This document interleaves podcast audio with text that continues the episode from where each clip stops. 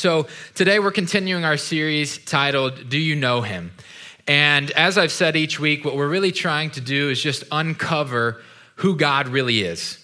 So, we, we've talked about his character, his attributes, his traits, what makes him who he is, so that we can then step into a relationship with him.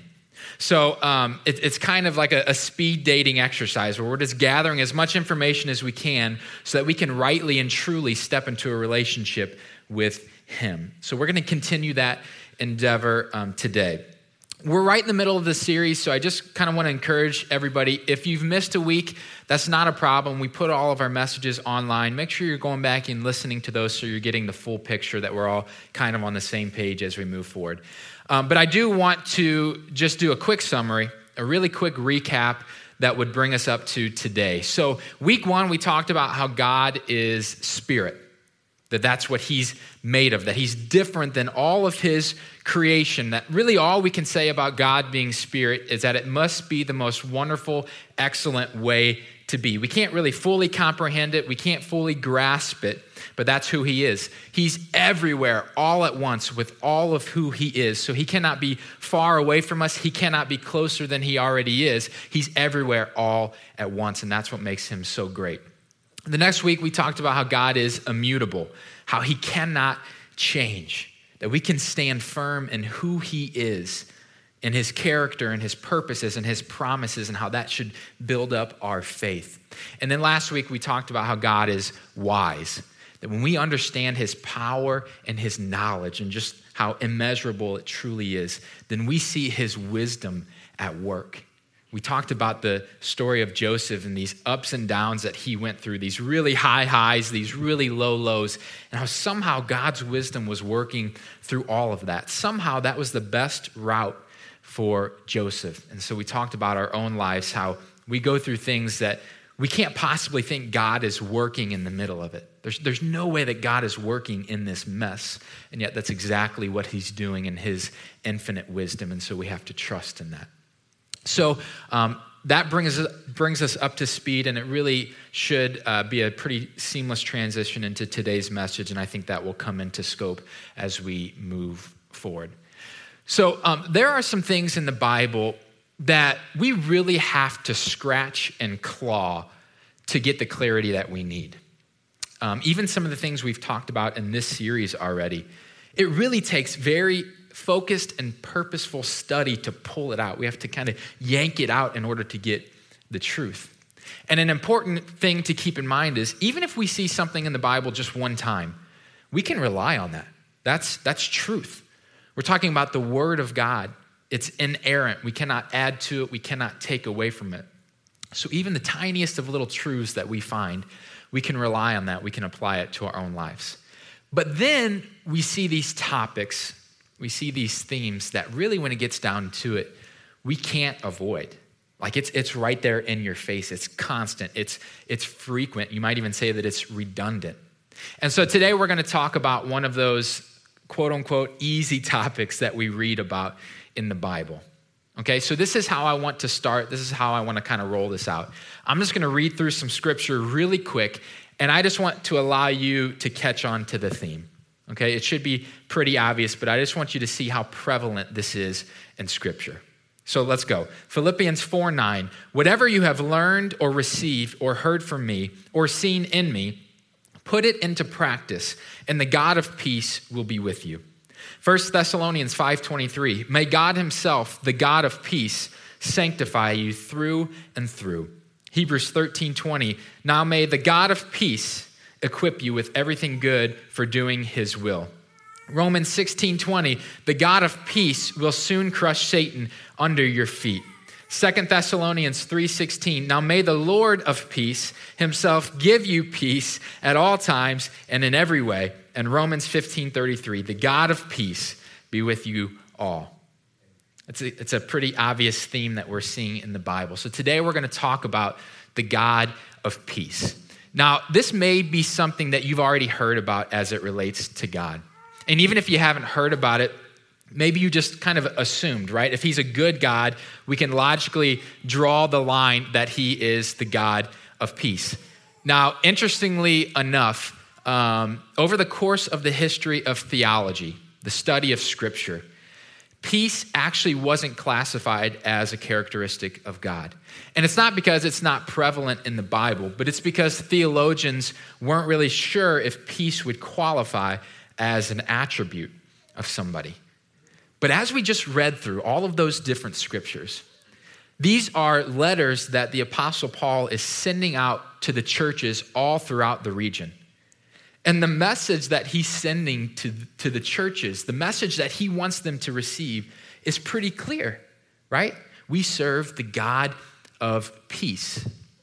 Now, despite this being one of those easy topics that we read about in the Bible, I really just want to dig into this a little bit and figure out how it really relates to God and how it relates to us. Okay, so don't fade away from me. Let's stick together, and I think we'll learn something here today. Okay, now the Bible really gives us a, a deeper understanding of what peace means as it relates to God. We read in 1 Corinthians 14 33, it says, For God is not a God of confusion, but of peace now, the word translated here as confusion in the Greek also means disorder or unrest. So he's not a God of confusion or disorder or unrest. He's a God of peace.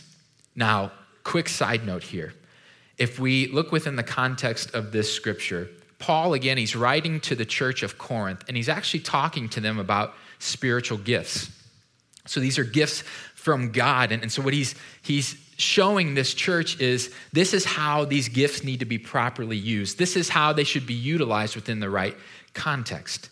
So even today, if you see someone who is causing confusion and chaos and they're calling it a spiritual gift, that's probably a pretty good sign that that's not a spiritual gift from God, right? Why would He give us a gift that causes confusion, that, that goes against who He is? And so, this is what we can take from all of these things. The way that God works, the way that He communicates, even the gifts that He gives, is all to bring about peace. If you want to know what God wants to do in your life, if you want to know how He wants to use you, you can be sure it's to bring about peace. It's really one of the surest ways that we know we serve a good God, right? What if God just really enjoyed confusing us? Like he just really got his kicks off of throwing us for a loop. We couldn't then also say that he's a loving God. We couldn't then also say that he's for our good, right? Because that doesn't line up with who he is. So, this idea allows us to really rest in his true identity that he is loving, he is merciful, he is good, because it's all to bring about peace. Now, maybe you're cynical and you read through Paul's letters and you just say, you know what? I don't really buy it. I think, I think maybe this guy was just off course. Maybe he was confused himself as to what peace really means. Well, let me tell you the surest way that we know we serve the God of peace. There can be no question, no objection about it. And let me prove this to you. As we read through the Bible, we see a lot of things. There's a lot of stuff to take in. We see wars, we see family disputes, we see moral failures, we see miracles, we see teachings, all of these things that we're trying to take in. And yet at the same time, there's really one prevailing theme that is going throughout the whole book. And so let me prove this to you. Let's start at the beginning in Genesis. God creates the heavens and the earth. He creates existence as we know it, and within it, He creates man and woman. Now, what we have to understand is God created us in His image. It's called the Imago Dei, that somehow morally, spiritually, intellectually, we can share in God's image. That's what makes us distinct from all of the rest of God's creation. So, in the beginning, we see the crowning achievement of His creation walking earth we see them living in complete harmony. There's no shame, there's no guilt to be found in anyone. It's really as God intended it to be. And then this situation comes up where mankind is tempted. And really, with not much pushback, they give in and they disobey God. And through that, we see this fracture that begins in the cosmos. We see that the ground is cursed. We see that men and women are dealt their individual punishments, and we see sin entering into the picture. And as we read through the Old Testament, these themes are very prevalent.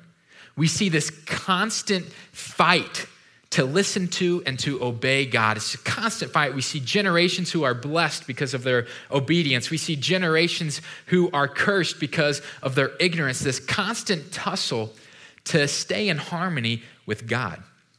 Now, back in those days, um, they could really only find temporary ways to be reconciled with God. And so they would do these things that God prescribed. And really, what it would do is it would just roll their sins back a year. It was just this constant, never ending cycle of rolling their sins back, just this temporary process that was in place. And as we read through the Bible further, what we begin to see is that there's only one who can provide the permanent resolution.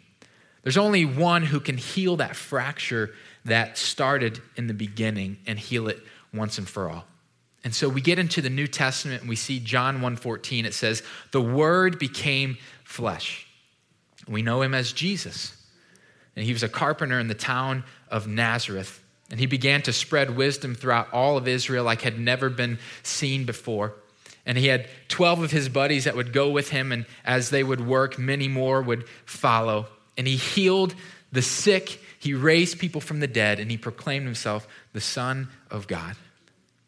And in the end, his own people would disown him the religious elite would turn their backs on him.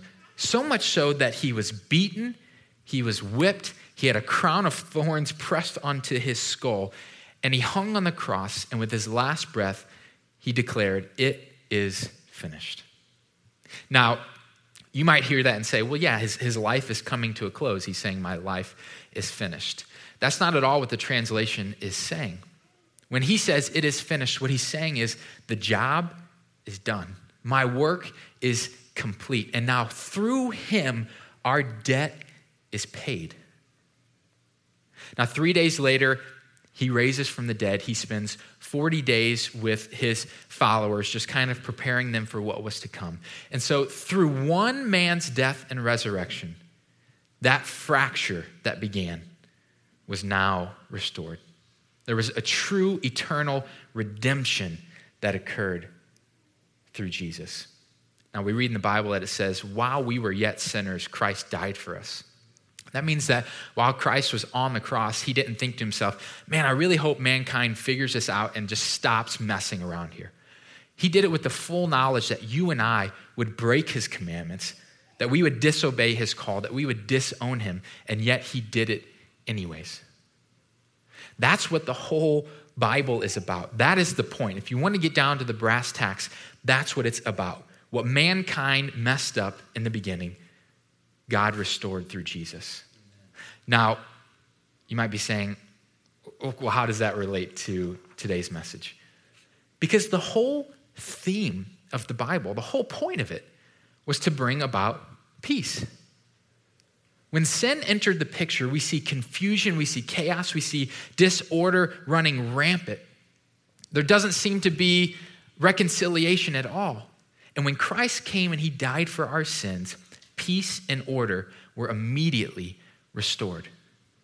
We read this in Colossians 1:19. For God was pleased to have all his fullness dwell in him, and through him to reconcile to himself all things, whether things on earth or things in heaven, by making peace through his blood shed on the cross. That's the point to bring about peace. In fact, this is uh, kind of cool. 700 years before Jesus ever walked on earth, 700 years before, there's a man by the name of Isaiah who prophesies about the coming of Jesus. And I think you'll see an interesting theme in what he has to say. Isaiah 9, verse 6 For to us a child is born, to us a son is given, and the government will be on his shoulders and he will be called Wonderful Counselor, Mighty God, Everlasting Father, Prince of Peace. Of the greatness of his government and peace, there will be no end. Are you seeing it? Are you getting it? Throughout the whole Bible, from story to story, from event to event, it was all to bring about peace, Paul was absolutely right with no equivocation. We serve the God of peace. Now, as is the case with all of these topics, as we uncover, as we unroll them, I always want to just stop and take some time to ask ourselves how does this apply to me? How can I ensure that this plays itself out in my life? And so, in order to answer those questions, I just want to give two really quick points here, okay?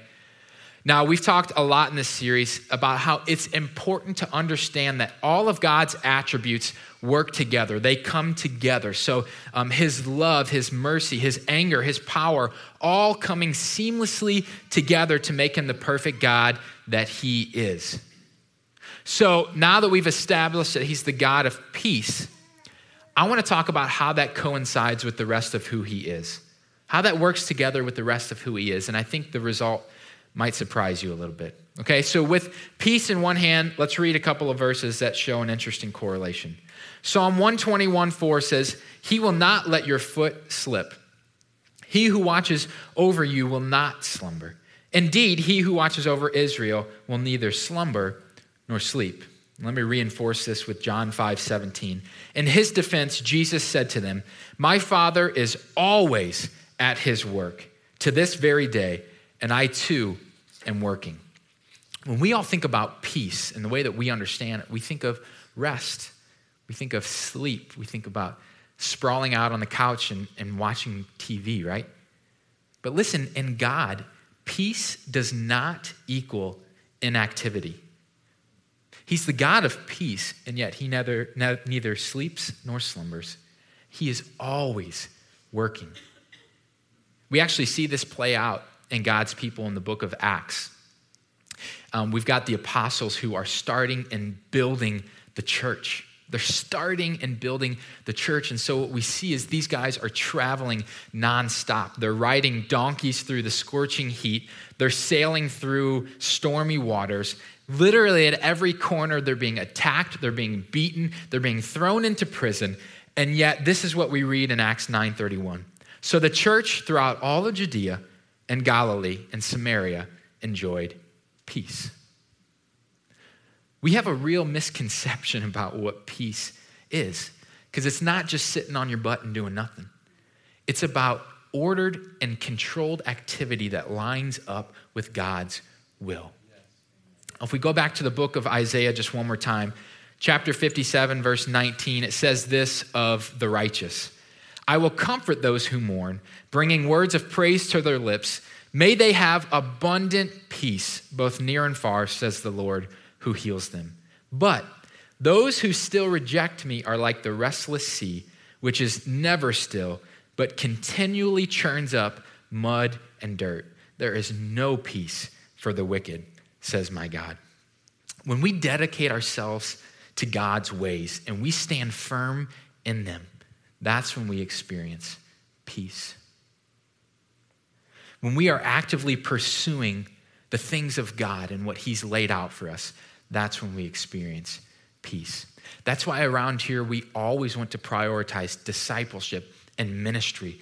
We will ask, we will beg if we have to for you to get involved and to see what God can do through you because when He's working through you, that's when you experience peace. And that brings us into the last point as the worship team comes up. Peace is trusting in God. So if you just think about it, if we're remaining active, if we're moving, if we're going, that means that in the process, we have to be trusting that God knows what He's doing. Because I don't want to mislead anybody here. Even as we follow in God's ways, even if even as we remain active in His will, we will experience hardships. We will experience pain. Peace is not skipping over the heartaches of life, it's trusting that God is carving out the perfect path for you and I. And that's where last week's message plugs right into today's. We, we said that God's wisdom means that He always knows the best goals for us and the best means to those goals. So, as we move in that, as we trust in that, that's when we experience true peace. We read in Proverbs 3:17, this is what it says of wisdom. Her ways are pleasant ways, and all her paths are peace. Peace has to be linked with trusting in the wisdom of God. If you're confused about what's going on in your life right now, and you look around and there's nothing but chaos and mess, that doesn't mean that God has forsaken you. It means that you're not trusting that He's moving. You're not trusting that He's working because when you trust in that, that's when you experience peace. One of my favorite things to do as a, a, young boy was to go to the Cardinals game. And I can just remember with my dad, with my brother, getting excited to, to go to the game. And honestly, I was so young at times, I don't even remember really what was going on in the game. But here's what I remember we would drive downtown, we would park in the parking garage. and It wasn't one that I was familiar with. I just remember not knowing where we were going. I didn't know how we were going to get there. As we're walking down the street, there are thousands of strangers all around. And to me, it was chaos, it was confusion. And I just remember every once in a while just kind of glancing up and just making sure that my dad was right there. Because I knew he knew where we were going. I knew that he was in control. This is something that you and I need to do more of. If you're going through your day and it just seems chaotic, like nothing seems to be coming together, or, or you, you might have a horrific situation that has just smacked you in the face, listen, just stop and glance up and just know He's in control. He knows what He's doing, He knows where you're going. And even in the middle of the chaos, you can still get peace. Everything that God does is to bring about peace. We read earlier says that God is not the God of disorder. Another translation says he's not the author of confusion. You might be in the middle of a situation that just seems so crazy. You can't tell right from left. You're so off track that it's not even funny. And it might just be that God is working in only the way that He knows best. And it's time to trust in that. I have to think in today's world, we could all desperately use some peace. Every day is just full of tension and anxiety and stress and pressure. I, I think peace would be really valuable for us, be really needed in our lives. And all you have to do is just follow in his ways, stay in his will, and as he's moving, just trust him. If you could just stand with me. Trusting in God continues to be a prevalent theme in this series.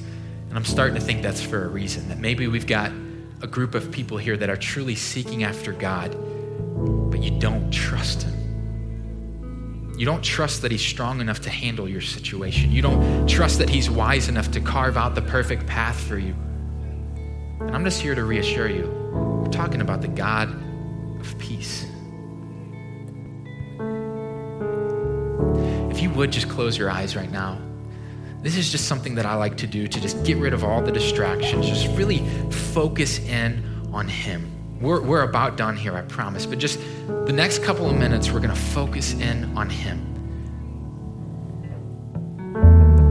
If you look around your life and it just seems like chaos, disorder, and you need some peace, I just encourage you to talk to him right now. I don't know what you're going through, I don't know what your situation is, but just talk to him. Tell him, God, I don't know what you're doing. It doesn't make sense to me, but I'm going to trust in you. I'm going to lean into you because I know you're in control. You know what you're doing. And while I'm trusting in you, God, can you just give me some peace? Can you just give me the peace that I need right now in this time in my life? I think if you ask Him for that, He might just provide it. He might just give you exactly what you need. You're looking around and there's no progress. You're looking around and you don't see the results that you want to see.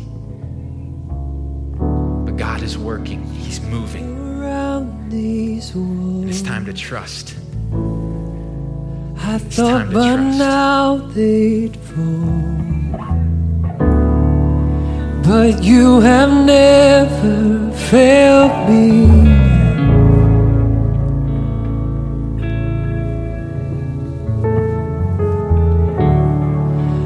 Waiting for change to come.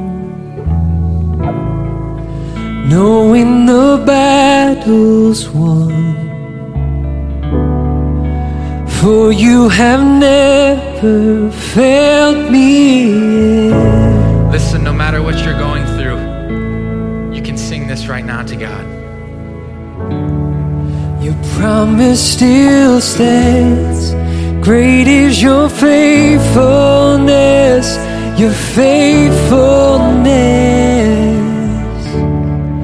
Still in your hands. This is my confidence. You never fail. Your promise still stands. Great is your faithfulness, your faithfulness.